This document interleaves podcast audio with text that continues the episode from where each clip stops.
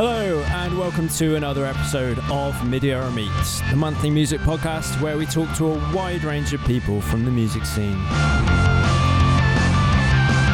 This month, I'm speaking to Jon Astley, who's had a phenomenal career as a mastering engineer, working with the biggest artists in the world, including The Who, ABBA, George Harrison, and many, many more. Jon cut his teeth in the early days as an engineer for the likes of David Bowie and the Eagles, and in the 90s went on to have a solo career of his own.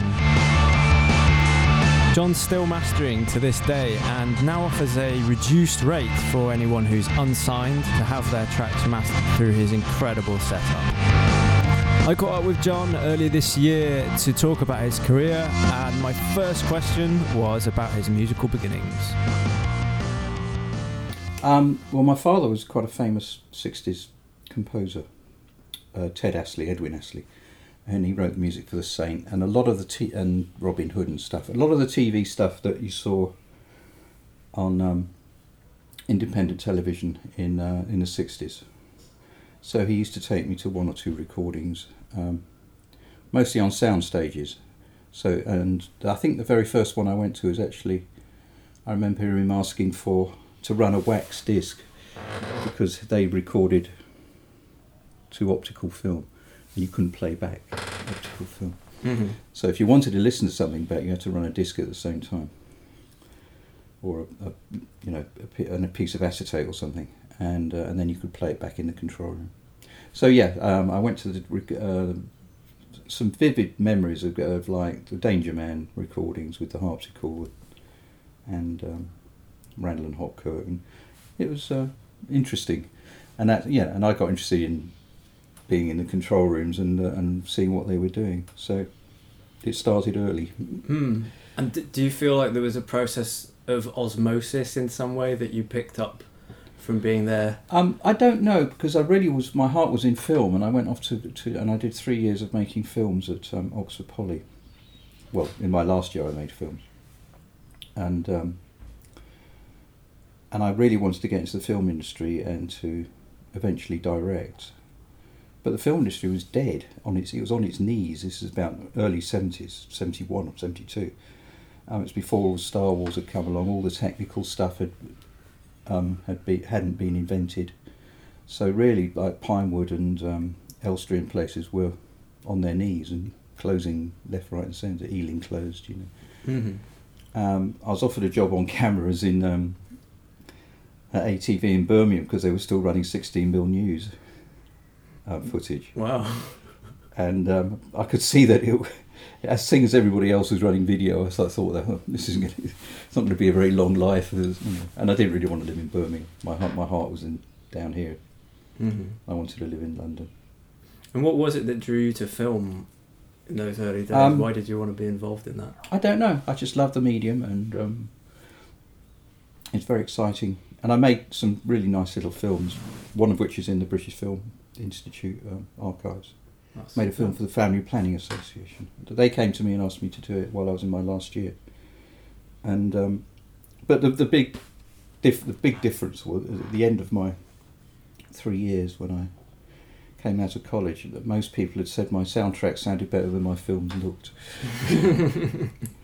so maybe the writing was on the wall at that point.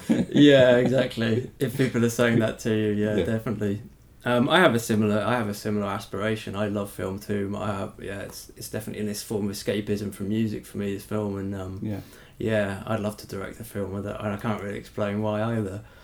Um, you did work on Quadrophenia, though. Is that correct? I think you have a credit working on the film Quadrophenia, Um, only on the soundtrack. or was that on the soundtrack? I think so. Um, I did That could be. I remember visiting Pete and going out and recording outboard motors and stuff. Uh, we, yeah, we had um, he had a um, little stereo uh, Stellavox, I think it was, or maybe it was the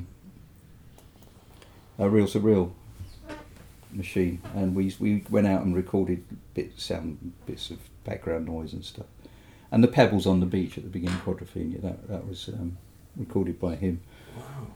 So, and we're just walking up and down the beach and doing stuff. You know. That must have felt really cool in those in those days to be able to take a machine to record things like Yeah, an engine or a motor and it not a conventional instrument in a studio. yeah, without power as well. You know, with a little battery pack, which is great. Quite Yeah. exciting. So yeah, um, Pete did all the sound effects for it, and the train go, you know, coming past in five fifteen, that sort of stuff. I think that was recorded in Gory, um, where the whole of Quadrophenia was put together. When they mixed it, they had eight track cartridges with the sound effects on them, like they do, like they had at the BBC. so that as they mix, they they throw the cartridge in for the sound effects at the right at the right moment, Really, and then it triggers. and and it, it got added to the mix as it went along. Yeah. That's cool. Which was really exciting because no, I don't think anybody had done that. Yeah. And Pete mixed it in four track as a quadraphonic experiment. And he had, uh, and Dolby came, um, the guy from Dolby came down and they, and they did some encoding and stuff to try and early. It was early surround sound experiments really to try and carry four tracks over a st- over a two track hmm with a, some sort of matrix encoding going on. So Yeah. yeah, interesting stuff. And when you say Pete, that's Pete Townshend. Townshend, yeah. Okay. Cool. I've known him all my life. Well, I've known him since '65, since the first single. Anyway, can't explain, hmm which he gave to me. Did he? That's brilliant. He was he was married to your sister. He was married to my sister time. for a while. Yeah, Yeah. Yeah. That's brilliant. It's brilliant that you had. I mean, you must have so many recollections of. Oh, yeah, and he took me to gigs. He was very, very sweet. Whether he was just trying to keep my mum and dad happy, I don't know. it always helps doing that sort of thing. but yeah, he drove me to gigs. So amazing. hmm And it's in his old house where where We're, we're, that? we're set in his old house, Oh, and this room. Um, uh, Thunderclap Newman something in the air. A lot of the work for that was done in in this room. Really? Yeah. Wow. with Andy Newman and Speedy Keen. Jimmy McCulloch. Do you remember Jimmy McCulloch? He, he joined Wings. He was the guitarist in Wings. Oh right. Okay. Right. I just I just know Ian McCulloch in the music world, which Yeah. is uh, Echo and the Bunnymen. Yeah, different different family. Yeah. Probably related. That's brilliant. So um, you started out as a tape operator Yeah. in in the early seventies. So I had a job at uh, Radio Luxembourg for a, a few days, and they asked me. Um, a friend asked me to drop by and see him at the Red Lion in Barnes on my way home. So I did that. He introduced me to Keith Grant. Keith Grant was the manager at Olympic Studios, and I knew about Olympic because talking to Pete, Pete had been working there. They'd done Who's Who's a lot of Who's Next there with, with Glyn John and um, so I really got on with Keith, and um, I, I said, you know, I'd, I'd give my right arm to work with you, and, and I hear you've got some new 24 track machines arriving, you know. And he said, yeah. He said, um, when could you start? And I said, Monday. And he went, right. So I gave them very short notice at Radio Luxembourg, and I started work at Olympic, and um, which is okay in those days. Nobody seemed to bat an eyelid. Um, but you, you make tea basically and look after clients.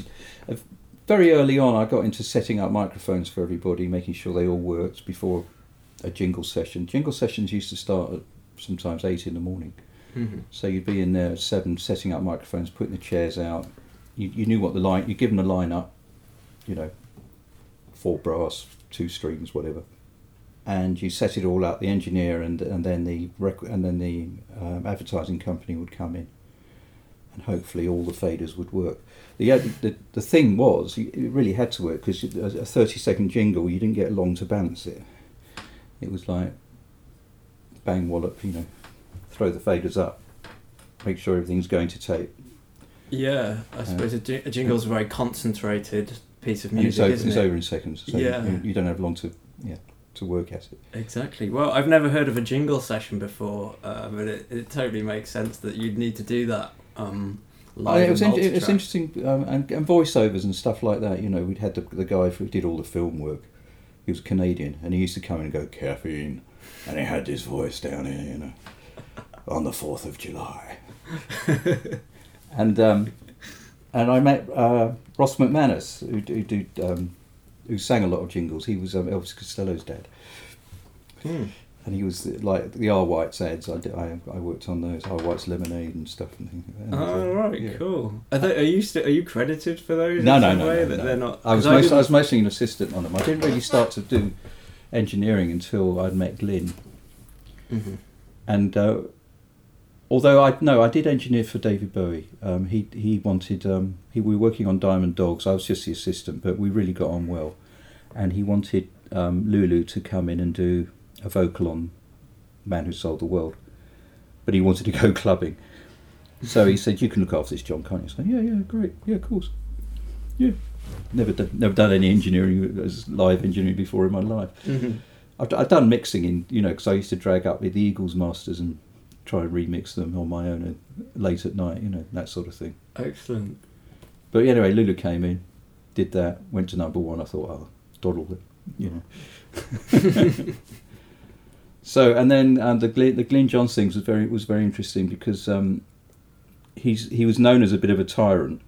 He would he's, he's very quick tempered, you know, short tempered uh, sometimes, although he never was with me. And um, he his usual assistant um, suddenly phoned in ill one afternoon, and the studio the girls at the studio were running around like headless chickens, going, "What are we going to do? What are we going to do?"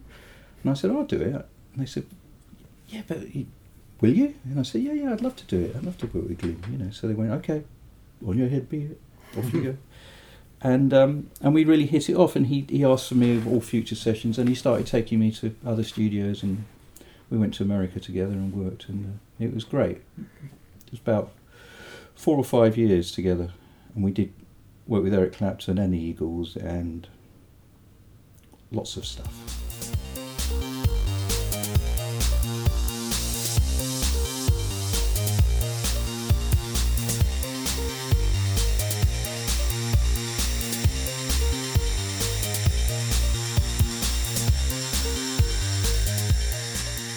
You mentioned in an interview that he had he had a, a knowledge to know when the best take was coming. Yeah, you could say. how is that possible? Like, where did that come from? What? You just hear it all come together, and it's like when you work with an orchestra. It's always it's usually the third take that, or the third run through is the take, because they'll run it down where they they're learning parts, in orchestra, and then the second time they run it through, they're beginning to listen to what's going on around them, and then the third time they run it through, they they perform it. And they and they, the whole thing becomes sweet because they they've they're tuning in with everyone and what's going on around them. Mm. And the same sort of thing does happen in the studio when you've got four or five guys playing together. Um, I mean, it can go on for hours. The, the Stones were just were hopeless. They they they start work at about midnight and try and get a take, and usually they go back and listen to the first one they did, and they go, "Oh yeah, well, you know what on earth were we do- are we doing? You know, chasing their chasing their asses." hmm But they go on all night, but uh, which Glyn would never do. Glyn would only work till about midnight and stop.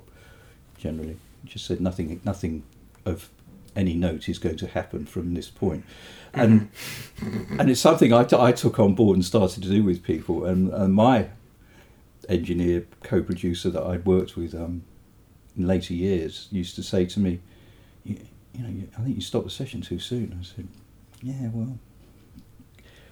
He says, "I know what you mean. You're not going to get any, anything done, but the, it upsets the band, you know, because Yeah. they think they're but they think they're about to get there." But uh, I, Yeah, I maybe always thought, I always thought it was a waste of time.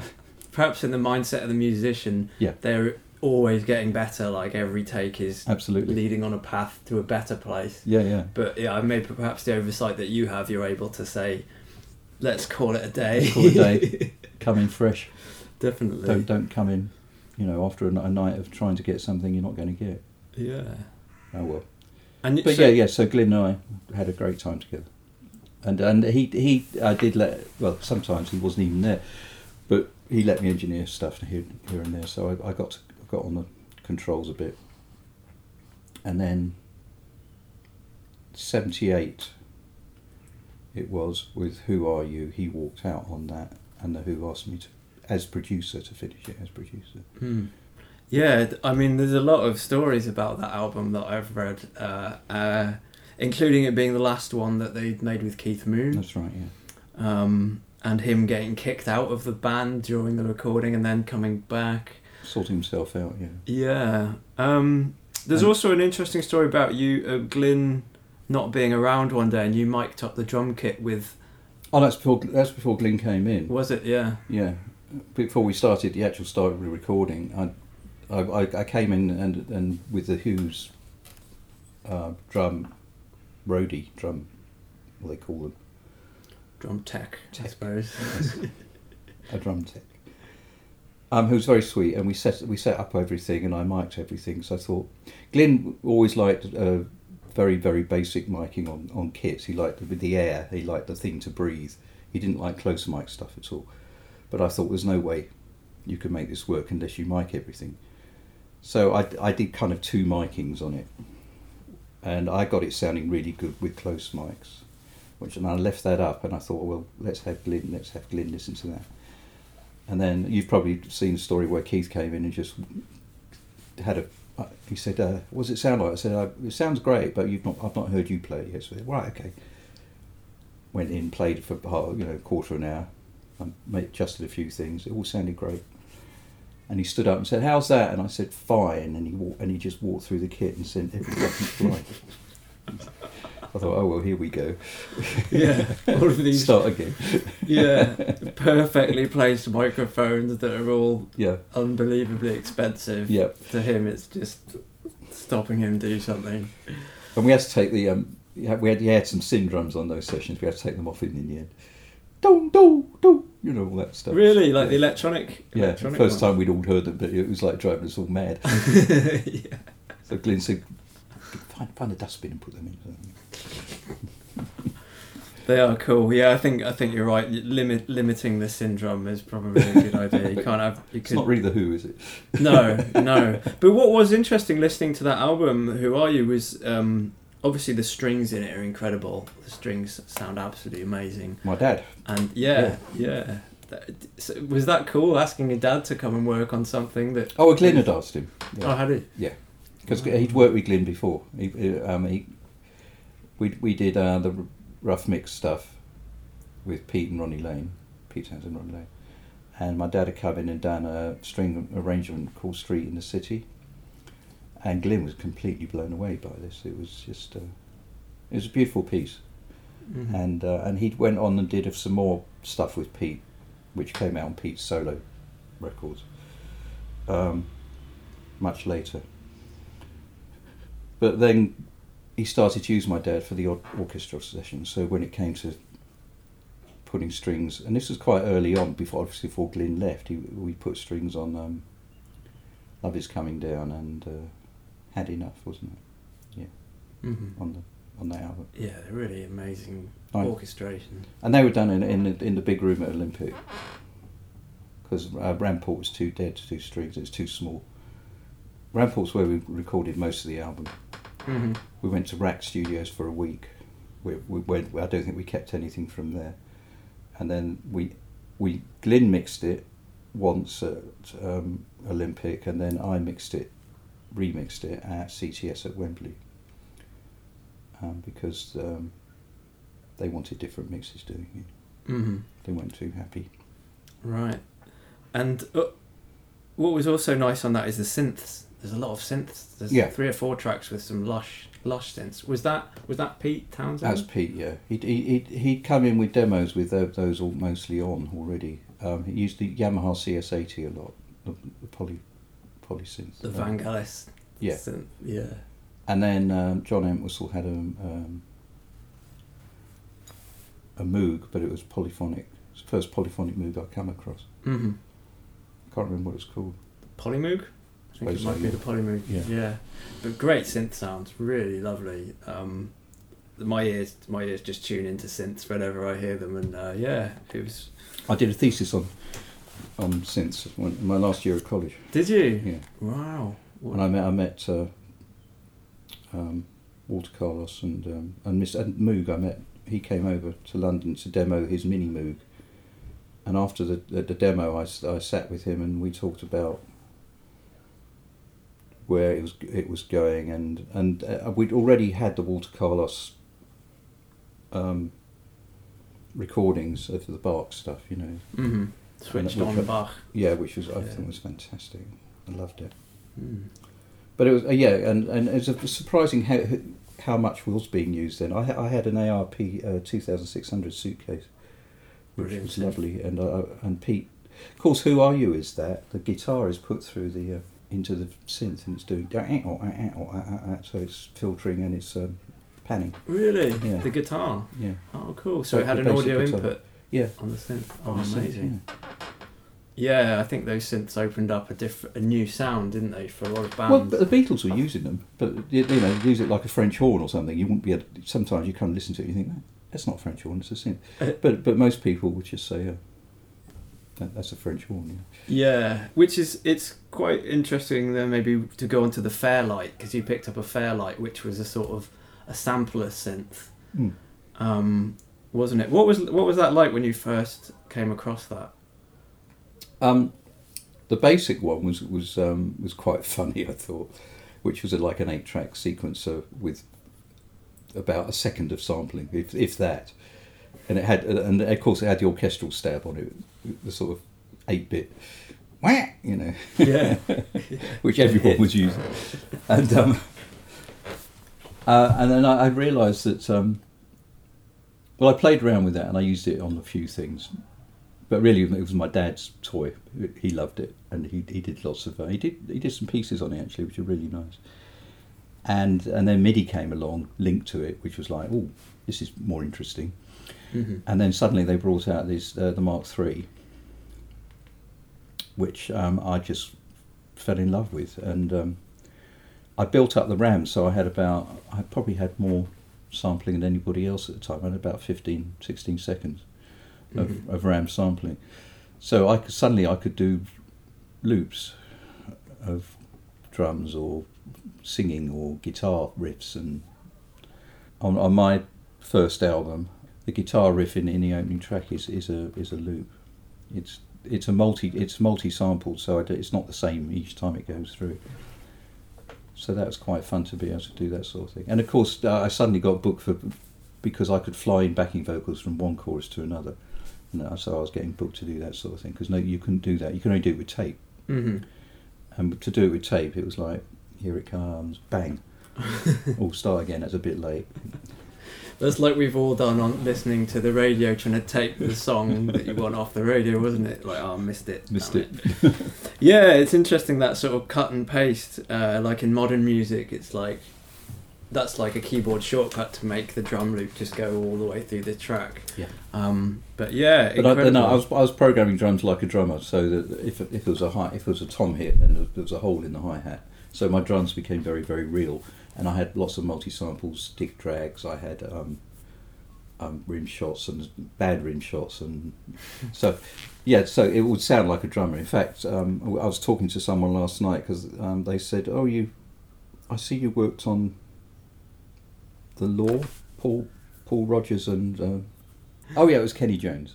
But anyway, yes. so I sat down with him and, and we sat and programmed everything together right, using, drums. using his drums. Amazing. Yeah, That's good. it's what the producer wanted. Chris Kimsey, who, who produced the Stones and, and people at the time. hmm Yeah, because you spoke about the Fairlight changing uh, the way that you made music because studio time was off could often be uh, not very productive in a full day, and it's cost you a thousand pounds to be in the studio. So the Fairlight um, enabled you, from what I've read, it enabled you to work on stuff. To map to map things out, yeah. Yeah. Certainly, when I worked with Corey Hart in Canada, we, we took the Fairlight and we went into the rehearsals and mapped everything out with.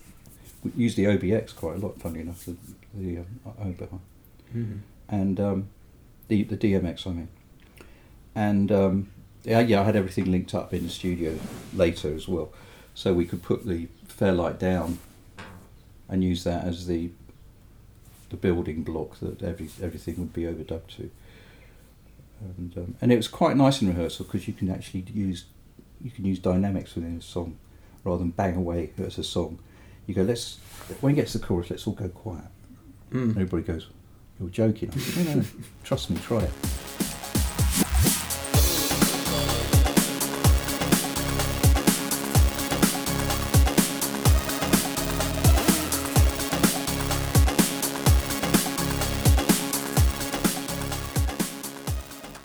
Yeah, we had a lot of success in North America with Corey Hart. He was never he was never known over here, but uh, Yeah, but even I do know that song, like Sunglasses at Night. I think it had a resurgence, maybe around two thousand and five. Yeah, they used it for an advert, didn't they? Oh, I did think. they? I think so. Yeah. I remember DJs playing a song with that vocal on it, so I always thought that that was the original. That was funny about- because he, he he turned up on my doorstep here, funnily enough, Corey, and uh, he said, "I want you to produce my next record." And I said, "Well, who are you?" And he had little cassettes with him, so we sat down and, and I thought, oh, "Well, this is great." The cheek of the guy, and I could I, I thought his voice was great, and I but I thought the songs were so average, and that's what I told the management. So they said, "Well, why did- why don't you write a song with him and just try it out?" So we did. So yeah, it was Sunglass at Night. And we went to Manchester, used all my guys in Manchester, where I work a lot. I used to work a lot. And I drive Cor- Corey up and down the motorway, and he, he said, "I've got the I've got the lyric. I've got the, I've got the lyric. Do you speak American?" I said, "No, no, it's not. No. Try again, Corey." and after about three journeys, he went, "How about sunglasses at Night?" I said, "Right, that's good." It so, is a- so, yeah, so It's a great hook that is. I think I've had that in my head for like the last week since I first re- relived that song. it really does stay in your head, and it's it's and we a- ripped off the Eurythmics. It was Sweet Dreams, basically. is it Well, yeah, if you listen to the track, it's it's a rip off from, from Sweet Right. Dreams, yeah, which was a big hit at the time. It's a really enigmatic sort of lyric because there's, there's there's there's definitely another side to it than the face value of just wearing your sunglasses at night. You know, it's Yeah. it's really quite an yeah, interesting. it's good. It was, uh, it was lyric. good fun, and we went off and did. We made a couple of albums together. Then he decided he wanted to produce himself, and that was it. He died. Really, But I, I, at the time, I said to him, "You've got to be very, very careful because you're you, you you're writing pop songs in Canada and North America, and you're appealing to your age group is very small. It's you know um, it's mid-teens basically, and they're going to move on and find other stuff to listen to, and the people that come up aren't going to want to listen to you because they were listened to by their big brothers and sisters. So Mhm. you've really got to think about the songs and develop re- repertoire somewhat, and uh, and that's when he wrote "Never Surrender," and we had a big hit in in America with that, which was great. But I, I knew he'd probably fizzle out because yeah, he producing for young- yourself is a different yeah kettle of fish, isn't it? yeah I always think that the Prodigy have done very well at. I think their core market really has always been like teens, late teens, yeah and they've always tended to release things that are mainly aimed at that bracket. So as I've got older, I've sort of gone off their music a bit more. Even though I love, I love Liam Howlett as a producer. Uh, you know, he's phenomenal. But I think they have done that quite well. They've sort of subtly kept their core the same age. yeah. You know. Oh, well, they're also it's quite different. They're not poppy, I would say, in any way. Whereas as Corey in his early days was pure pop, really, Hmm. and it's you know listen to once and throw it away, isn't it? Yeah, yeah. But your pop production is phenomenally good. Like that 80s sound that you that you created is it's such a perfect production. I don't know how I don't know a better way of putting it than that. You know, that era of of, of production. Um Well, my second album, uh, uh, funnily enough, when I when I my second solo album, that when I, I went to Atlantic in New York to play it to everyone at, the offices, and the A and R guys just said it's just too perfect, it's ridiculous, it's just. And then I found out that Pete Townshend had been using it for um, a studio reference disc, which is like great accolade, you know. yeah, what like a reference. A reference, yeah, because because he felt it, so it, was his perfect sounding record, and uh, so he put stuff up against it and, go, ah, this is a bit boomy, or this is a bit shrill, or whatever. Mhm. And, Wow. Did you ask him for that in writing? Did you ever get that in writing? No, no. I just heard that through someone else. I, I never asked him about it, That's amazing. Is that your album, The Compleat Angler? Is Yeah. that the second one? Yeah. Yeah. Which has the perfect pop song on it, which is called "The Menu." Right. that's not one that's come that I've come No. across. Yeah, your pop production's brilliant, and um, so yeah, what led you, what led you to be in front of the camera and behind the mic, from from uh, from being a, an engineer and a producer? Um, I didn't. I wasn't looking for it at all. Funnily enough, but um, I just finished working with Marilyn Martin, and we'd written a couple of songs together. And she had a hit with um, "Separate Lives," was a duet with Phil Collins that I didn't produce, but suddenly they wanted an album doing, and they came to me. Mm-hmm. And actually, they wanted it so quickly. They worked with about four different producers, so I did three with her. And um, and Atlantic, Ar- Ahmet Ertegun uh, just loved the production on the on the stuff that we did with Marilyn, Atlantic in New York, and they said, um, "Would you consider ma- you know ma- making a record yourself?" You know, and I kind of went, "Oh, never even thought about that." And my my manager was kind of kicking me under the desk. I said, "You don't even know I can sing." And they said, "Can you sing?" I said, "Well, sort of." It's brilliant. You, you clearly like you're really taking any opportunity that came along. You know, just yeah, why not? You know, Give it a go. yeah, it's a really so I kind of took a year off from producing, and I wrote stuff, and I had a um, Pete Townshend's barge moored on the river here outside the house.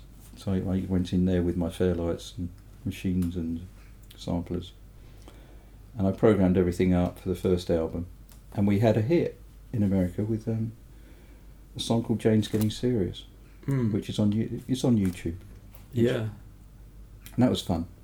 And I, but I didn't want to tour. I didn't want to play. I didn't, you know, it was wasn't something I was really looking forward to doing. So I kind of ducked out. But they said they wanted another record, so I did a second one. For, I did make a third, which I, I think only got released in, but not for Atlantic. I think it got released in Japan. Mhm. But um, yeah. I think there's there's an element of humour in your music. that that's something made. you've got to be very careful with in America because musicians are a bit like actors. They're taken very seriously, the arts. And if you're too flippant, they kind of turn off you. Mhm. So you, I think you've got to be very careful with that. It might have been a mistake with me because in all my interviews were quite funny and you know that I was known as the king of quirk. That's what Atlantic called me Really. for a while. You know, so I kind of went along with that and it was like sort of Thomas Dolby kind of thing going on. You know, Yeah, I mean, even the album title, uh, "Everyone Loves the a pilot. Pilot Except the Crew." That's just that's just a really funny album title. It's a great title, and it's the true thing that I, no one's ever thought of before. Actually, yeah, maybe the crew don't like the pilot. Yeah, I think it's brilliant. Uh, maybe as Brit, maybe as British people, we have a bit more of a connection to the, the self deprecation or the humour of it. exactly that. Yes, we do, and um, and yeah, the arts are taken very much much more seriously, as I said in America, where you're considered to be have to take it very seriously. Mm. Yeah. So yeah, flippant lyrics and tongue-in-cheek stuff doesn't go down too well, really.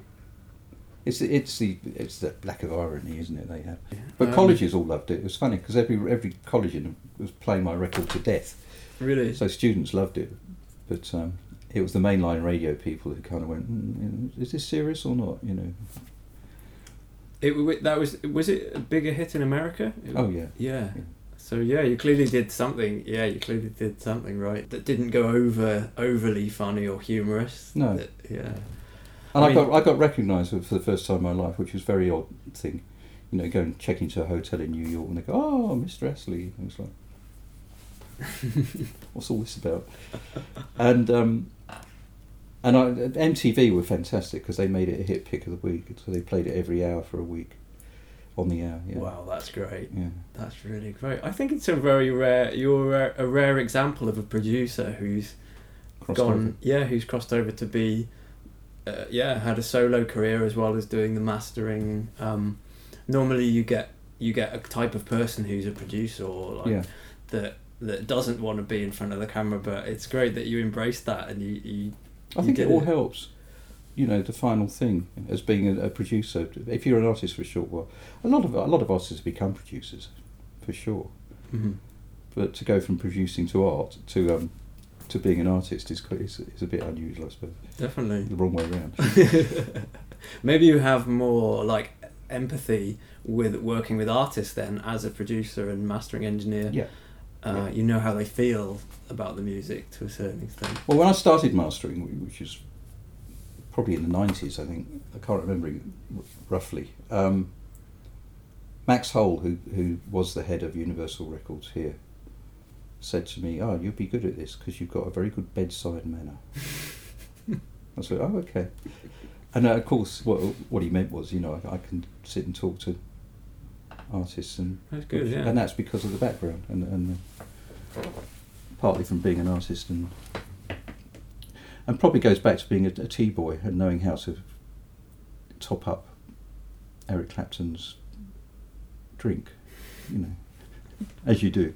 Yeah, and yeah, and well, yeah, David Bowie, the Yeah. Rolling Stones, the Eagles, is, Yeah. yeah, incredible.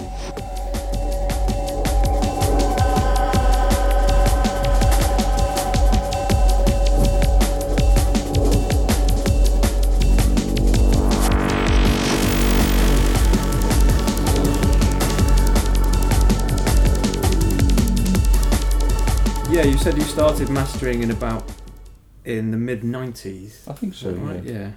Yeah. Um, The Who For the came. Who. Well, the Who came to me and said, "Would I look after all their reissues?"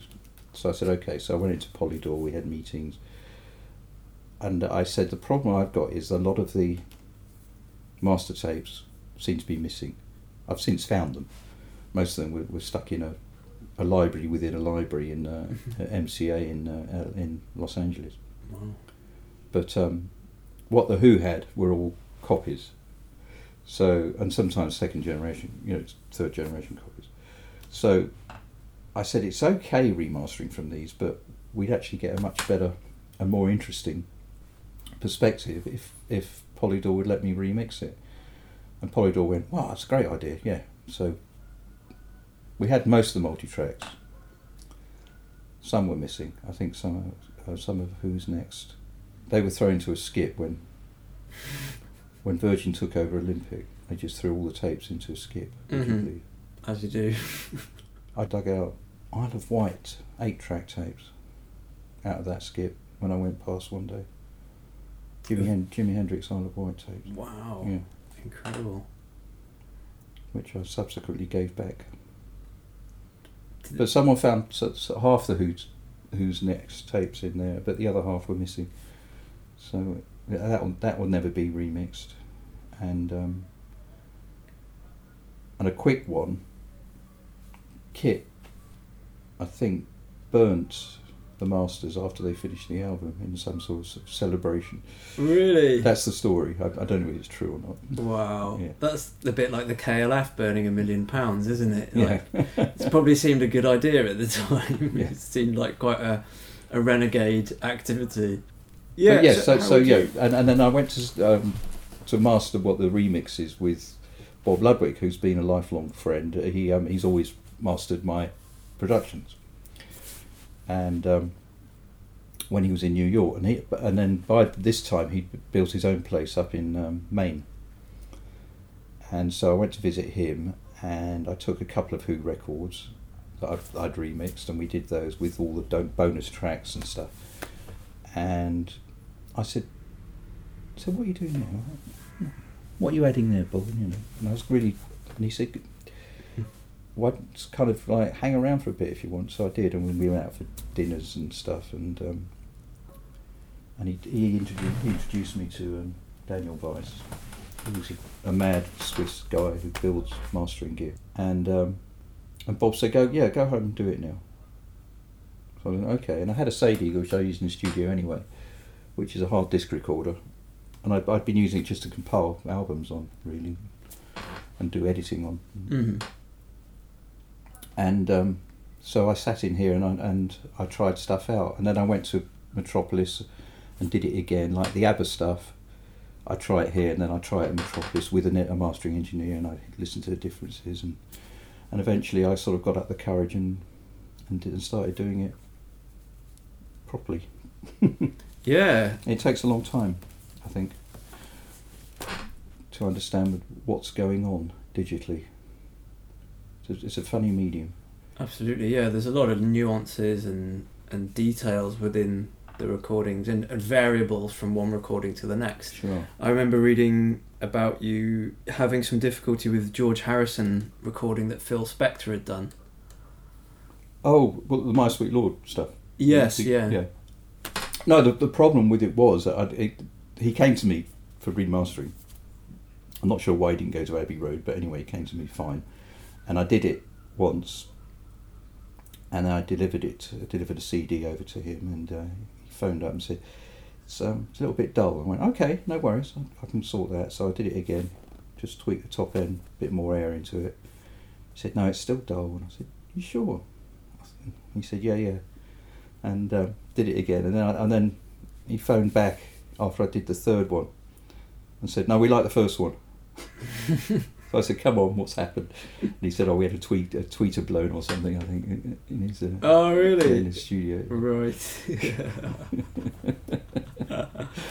yeah, that's cool. Yeah, it's- Sweet man, really sweet man. I, I, I miss him enormously. Yeah, he was a great guy. Yeah. Yeah. There's some there's some stories where you've said it was a very simple process to master. For example, Catatonia, paper scissors stone. You- Uh, it says you did that in one day, essentially. Well, mastering usually takes a day for an album.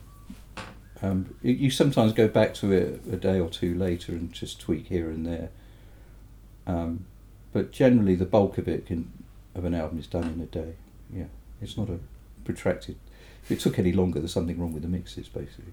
Yeah, I was going to ask you about that. I mean, is there a point where you sometimes cross over to be a producer when someone delivers you something?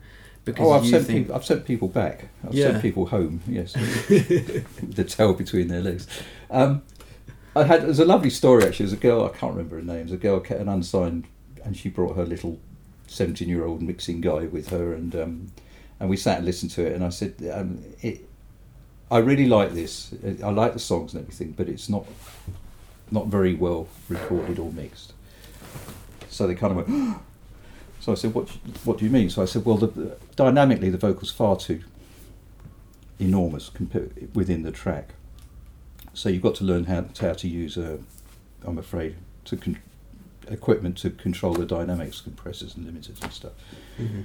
And the little engineering boy was kind of listening to all this, and I so gave him some list of plugins that he should try and.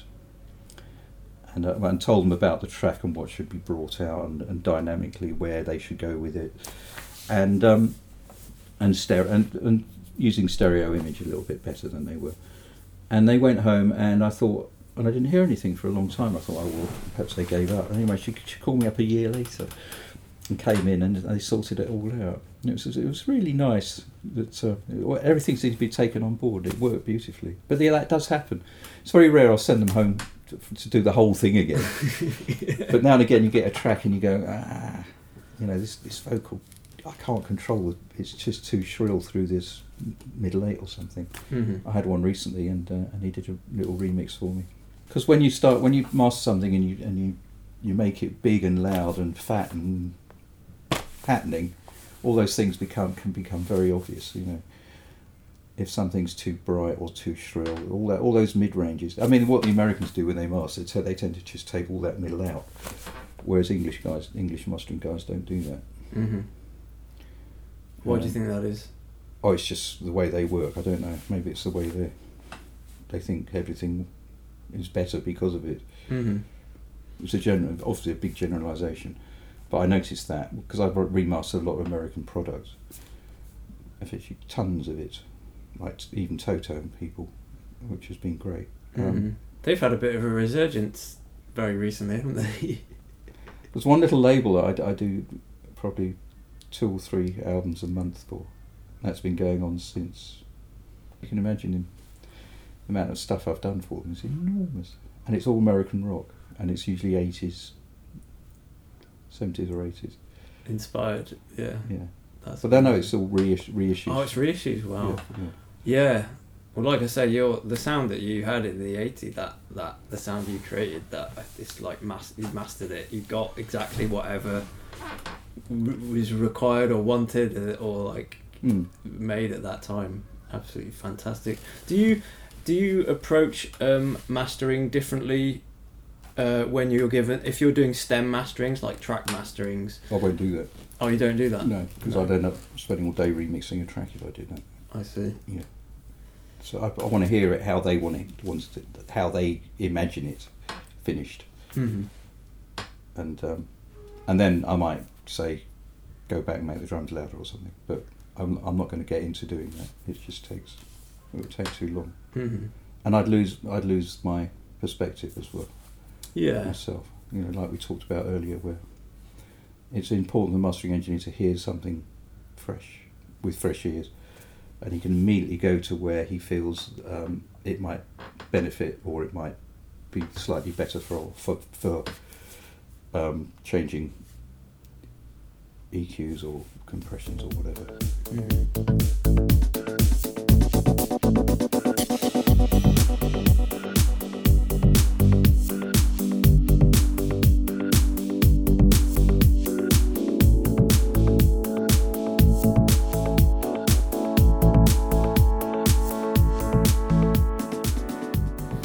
Is your process? Let's say, for example, a project comes in.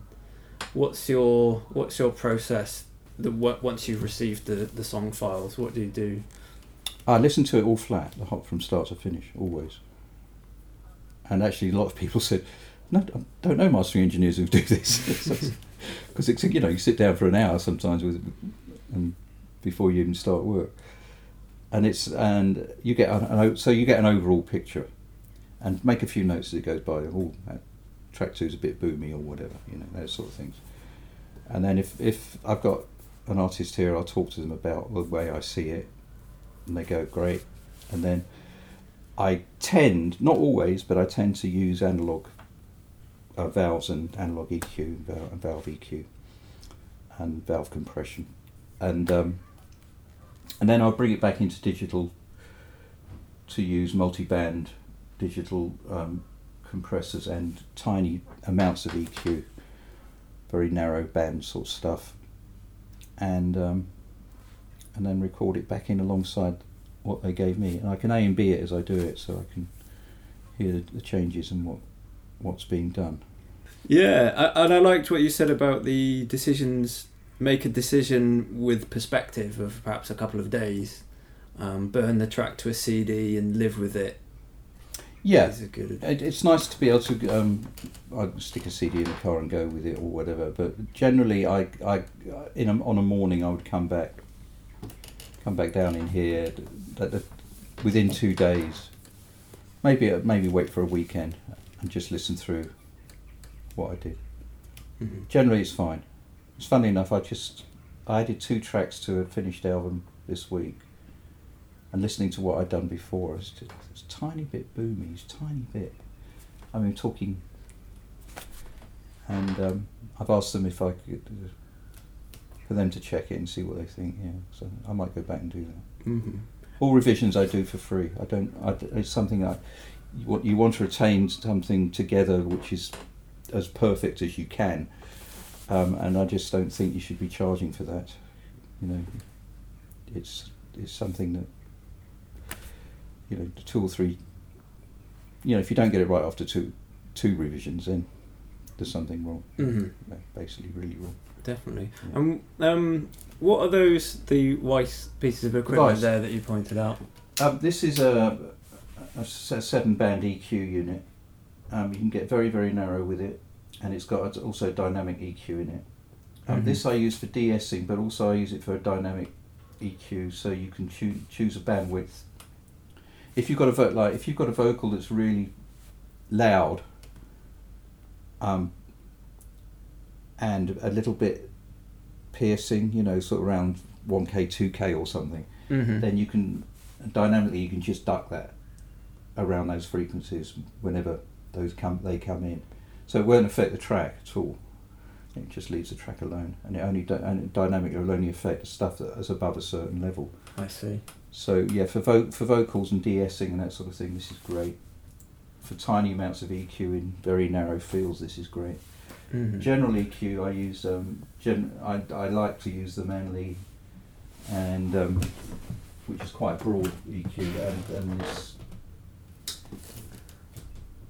this is a three band analog that was built by the, the guy from Polar Studios who who, Mm. who, who used to work with ABBA.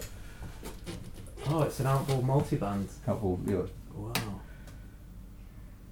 which is very nice. And this um, I tend to use for controlling bottom end more than anything. It's a it's a Manley compressor, Mm-hmm. Incredible. which is very nice. Um, What's the what's the what's that bo- control box that you have? this there? is this is my it's my volume control. yeah. wow. But you can monitor. Um, you can listen to. see what I've got here. You can listen to the phase. You can cut left and right. You can listen to surround. You can um, actually assign different units into um, into the chain. So it's got this. That's a that's a whole chain thing. Um, and this side is the monitoring. So you've got a lift button as well. When at the right at the end of a fade, it, it goes to at the minus. I'm monitoring minus 38, but it goes to minus six when I. Or it can go even higher Mhm. when I um, press the lift button. It's fantastic. It looks it looks like it could. It's like Geiger counter or something as well. That's just. He's just. I don't know. It's I, I don't know what he was doing. Um, but you can listen to the extremes. So you're only listening to the extremes of the stereo. Everything in the middle has been cut out. Right. So it's quite nice because you can hear. And then with M- MS, you can actually EQ just those extremes if you want, or ex- or just the middle if you want. So you can you can actually start to change quite Really dramatic sculpt things. it. Yeah. What? Why would you do that? In what situation? In what situation would you remove the center channel? Like, why would you go to? I wouldn't that? remove it. I, it's just for listening to to the extremes and thinking, mm, you know, they're a bit bright as they are there. Maybe reduce reduce that and then bring the because you can bring the echo down, of course, so you can actually start to change things that way as well. Because echo's stereo, but the voice the voice isn't. Mhm. So you could make a, vo- a vocal drier by bringing the extremes down if you wanted to. Yeah, it's a brilliant way of working. I'd never thought about that because normally you do the center channel extraction if you want to take if you want to rip a vocal out of a track, you extract the center channel, and you don't get the width stuff, but you make you get the vocal down the middle. Um, but that's a great way of working, and I guess that's a really good way of making space in a track or adding. Yeah, yeah. It's it's nice to it's nice if you've got something that's a little bit dull, um, but there's something quite bright in the middle, like a snare drum or something. You don't really want to alter. You can just lift, lift the top ends of the extremes of the track, of the outside of the track. Incredible. Yeah. That's great. So yeah, it's ni- nice little tricks like that are, are, are quite good to do. Yeah, and um, do you find you're able to listen to an album or a song and identify what the mastering engineer's done to that? No, because you don't know what it was like before you got hold of it. It's a, that's a definitely definitely not. No. No. but do you? uh, So, what for you would be like? unless you've heard unless you've heard the tape. Yeah. Mhm. Yeah. Because I know for me, like I pointed out, I spoke to a um, I spoke to a producer called Ade Fenton who's produced Gary Numan's last four albums. All right. and I, and he's about to release a new EP. And I said to him about the album, I was like, "Oh, it's brilliant because the the space that you've created, the stereo image that you've you've made there was brilliant."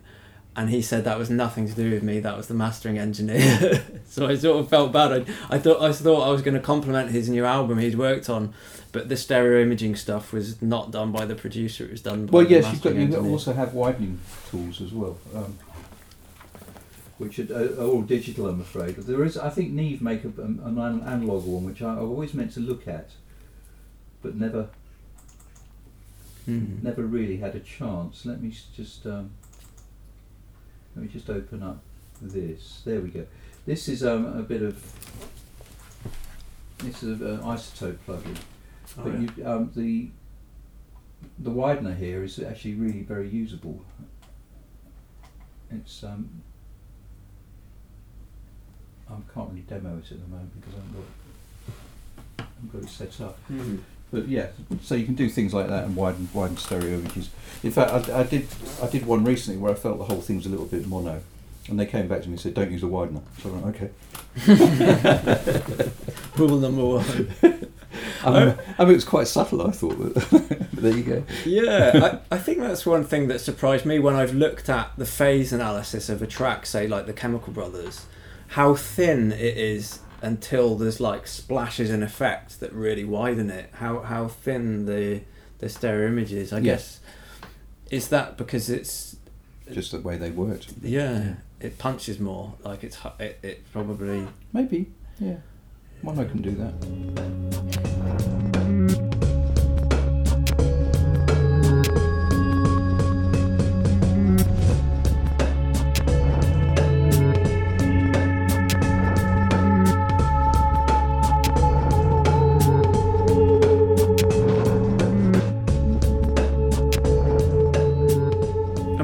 Be for you like examples of incredible mastering that you, that you that you admire, or perhaps mas- mastering engineers who you know that really were Well, Bob Ludwig has always been my go-to man.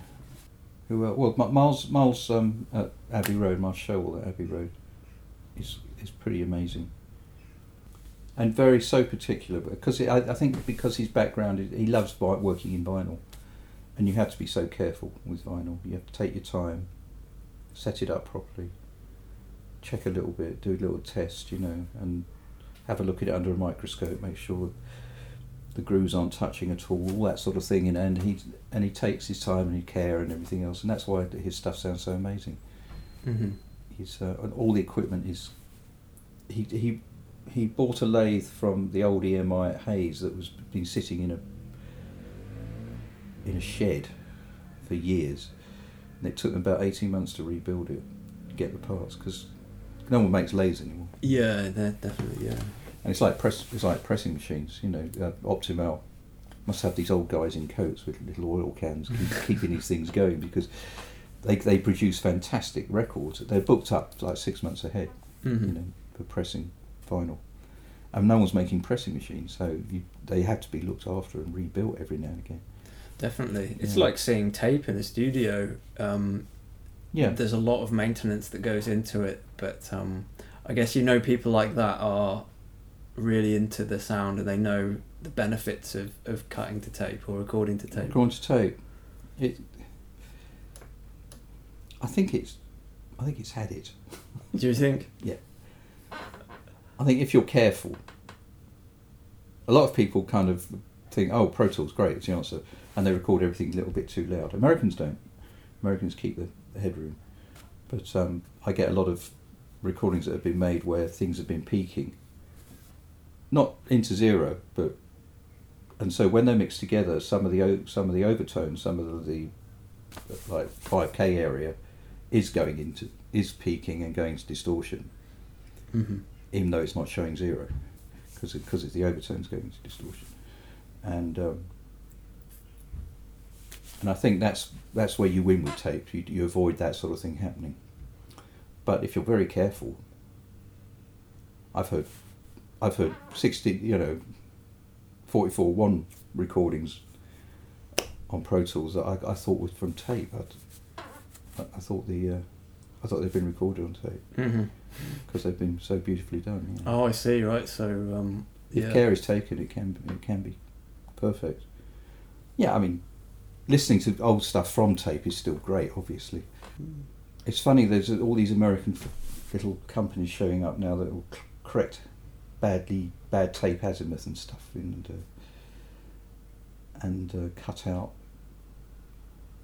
biasing and all sorts of stuff. You know, it's like Yeah, there's some really high tech stuff you can do now. There's even programs where you can throw you can throw a whole a whole loop into a to a software program and it'll take out the snare drum, the kick drum, the bass line, yeah, which yeah, it's really phenomenal extraordinary. sort of what you can do. Do, do you think I mean how has mastering changed since you started? Has that changed much? Yeah, because I was I started mastering actually. Maybe I was. I wonder when I could do the, the ABBA stuff. I wonder if it was the eighties. No, it can't have been. It must have been nineties. Mastering in digital, when Metropolis set up, they they pinched three guys from great studios in London who'd had spent their life mastering to analog, mastering in analog, and they they all came together, put their heads together, and decided to build a studio for mastering in digital at Metropolis, and I was there with them, and they borrowed my Sadie, and they and we we tried some things out, Mm-hmm. a guy called Crispin there, who now works at Abbey Road, was very instrumental um, in what they bought, how they used it, that sort of thing, and um, and, and what what was going on digitally. So, in yeah, in the early days, you kind of thought when CDs and digital came along, you kind of thought, well, why, what's the mastering about anymore? Because it used to be that whole beautiful thing of getting it onto vinyl. When CD came along, it was about just wasn't a, in a, a volume thing really. It was just balancing levels within a CD. So if track two came in a little bit quiet or a little bit dull or a little bit bright, then you, those are the adjustments you make. And then the loudness thing came along, as you say, and we, we all started to make everything far too loud. And uh, and then since then we backed off a bit. It's really funny because I've just finished a, a five CD set of um, box set of the Who Sell Out for release next year. And the management, everyone got copies and listened to it, and everybody loves the sound of it and everything else. And the management came back and said it was a little bit quiet.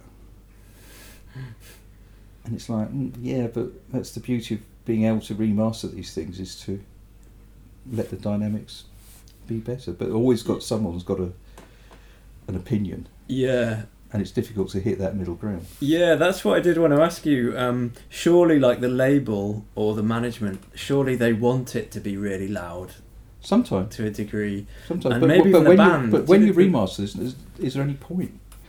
Because you, you're trying to make something sound better. Yeah, yeah, yeah. That's true. It's true. I, yeah, I did. I did want to know. Yeah, wh- whether you felt like, as a mastering engineer, you're you're combating the loudness war because there must be external pressure for people to m- make it louder. For example, DJs or you know people playing tracks in a club. I think I think the, the main thing is that because uh, converters got better, um, and all all the gears got better, and you're now working at one nine two or ninety six k when you're doing the, the initial mastering, before you bring it all down back down to forty four one horrible sixteen bit forty four one. Your um everything has got a lot lot better. So that that's the that's the reason for remastering for me, not to make it louder, Mm-hmm. just to make it clearer and nicer t- to listen to. Yeah. But, uh, Well, I think you're a very brave man because you've you've mastered you've remastered a lot of seminal records. Yeah. Uh, for ABBA, for Led Zeppelin, for the Who, for Rolling Stones, and and I get slagged off. exactly you're a brave man because people those original records are like Yeah, people will sort of remember their imperfections, don't they? yeah. Um, but you're trying to make it as as yeah as as good as as good as it possibly can be. Yeah. So yeah, do you feel I remember, I remember, I remember the, all the ABBA brigade getting onto my back because I did some de, de hissing, de noising on their stuff because uh, the, the some of the mix reels were a little bit hissy, but I only ever used it on the on the fades. And when I did an interview about it, I said oh, I, I used a little bit of denoising here and there. It was like all the ABBA brigade kind of went, "Shit, this is terrible." Astley's used denoising all over the new ABBA record, and, and it really was like the last se- second of the fade. You, you, you know. so you know it, that's the sort of thing that happens. It's, it's, it's bollocks. yeah, yeah. I mean, yeah, I, I think, um, yeah, maybe the best thing to do is remaster them and just don't say anything Don't about say what's happened because then they can't pick up a, and and say, oh, it's multi-band compressed it. That, you know, that's Just not put my name on anything anymore. It's probably the best thing. yeah, yeah. But yeah, I think you're a brave guy for doing that, and obviously supremely talented to be doing what Well, the- the are essentially the biggest act in the world. Yeah, and and the feedback from from the the the, ba- the artists has always been very very positive. Always. Yeah. Exactly. So that's what you, you're working for them and the label. You're not working for. They're the people that pay me. They're, I do a, a job for them. It's a They, very good their point. job is to go out and sell it, keep everyone happy. Um, yeah, um, yeah. Just going back to what you remastered, the other one was the Who Live in Leeds, which you did, and you removed the crackles from it.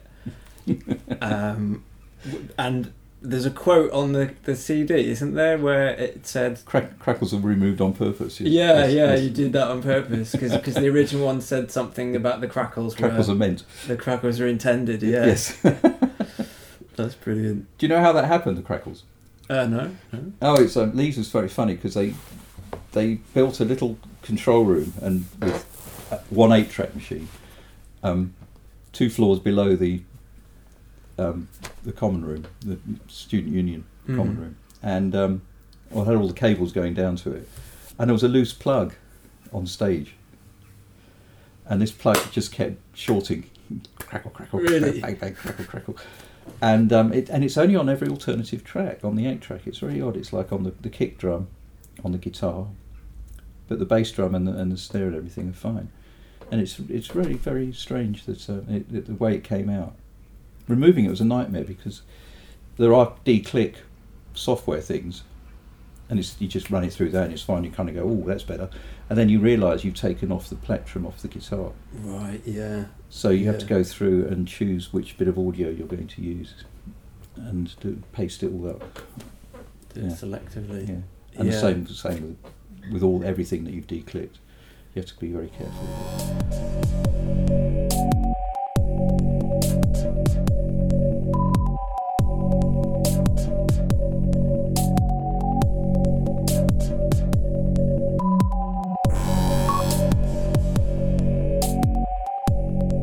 Guess okay then. Let's talk about your um, the mastering service that you offer for unsigned artists. Unsigned artists, yeah. Um, yeah, it's a fantastic thing. So, yeah, can you describe how that started? Or- It started when Sound on Sound came to me and said, "Would I um,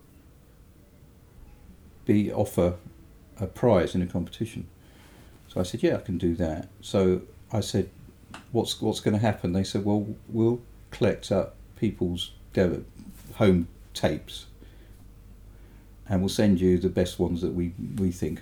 You know, And they sent me hundreds, it was like. So I was in the back of the car going. you know, It was like Dri- the skip, drive to like the skip with the Rolling Stones reels. Yeah, except it was the back seat, you know. Oh, this is good.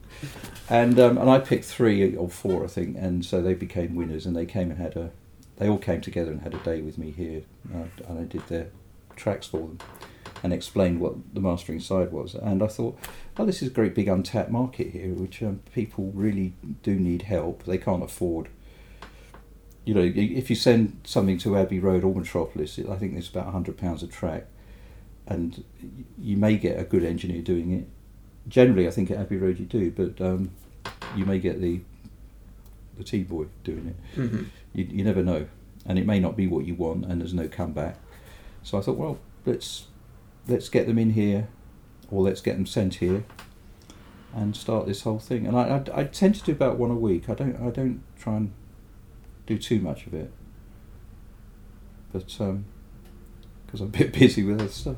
Mm-hmm. Um, And but yeah, it's it's very very nice to do, and you find people, and now and again I've placed people with record companies as well, which has been great. It's very, very um, fulfilling. And so, how if there's someone listening who makes music and they want to send you their stuff, what sort of format do you require in? What sort of shape? I'll just email just email me, and then I'll talk to them and let them know. But yeah, it's it's a, it's stereo mix files basically. What I like I work from. But um, if it's an album, they're very welcome to come and uh, and sit in and do it with me as well. Oh, that's really good. Yeah. That's amazing. And yeah, so how, how do you feel? Because I know I've personally used master. Uh, some people have mastered some of my tracks in the past. I've also used online mastering. Um, how do you feel about those sort of online services? I don't know. I've never tried them. I don't know. I don't know what they're like. Because I know for me as a punter, having used them, it felt like a very impersonal Yeah. process. Yeah. uh, using a company who who just master it with a little bit of text. Um, it was so much more wholesome to have a guy that I knew who was working on it, and I could just come in and go, make it sound more punk, and then leave, and then come back and know that it was a bit more edgy and it had a bit more rawness to it. yeah. That's good. Yeah. I think yeah, th- losing the human element in this sort of part of the process is It's not sad, yeah. yeah. it's not a good Yeah. not not really good. Yeah, it's, you don't. It's not a two way two way thing. Well, certainly the word of mouth thing happens a lot with what I'm doing. I, in Ireland, it's extraordinary. I think i I'm doing tr- traditional Irish music, you know, every every other week, you know, and it's just word of mouth, you know, people because they all they all play together, they all know each other in Ireland, Mm-hmm. and everybody's like, oh, send it to Jon. He'll. Brilliant. Yeah. And I love really I love traditional Irish music, and I think it's a it's a nice rest a rest day. hmm I remember seeing a band called Flogging Molly who played. Uh, they supported a band called The Hives, Yeah. a Swedish band, Yeah. and I've never been so impressed with a live band like their sound. Great players. Yeah, Always great fantastic. So much energy. Yeah. Um, and I'm really from an electronic music background, so yeah, the energy that was on stage was just mind blowing compared to compared to what I was used to. For for someone who wanted to try mastering uh, at home, At home. Um, what what would be your sort of tips for them? what to, for plugins?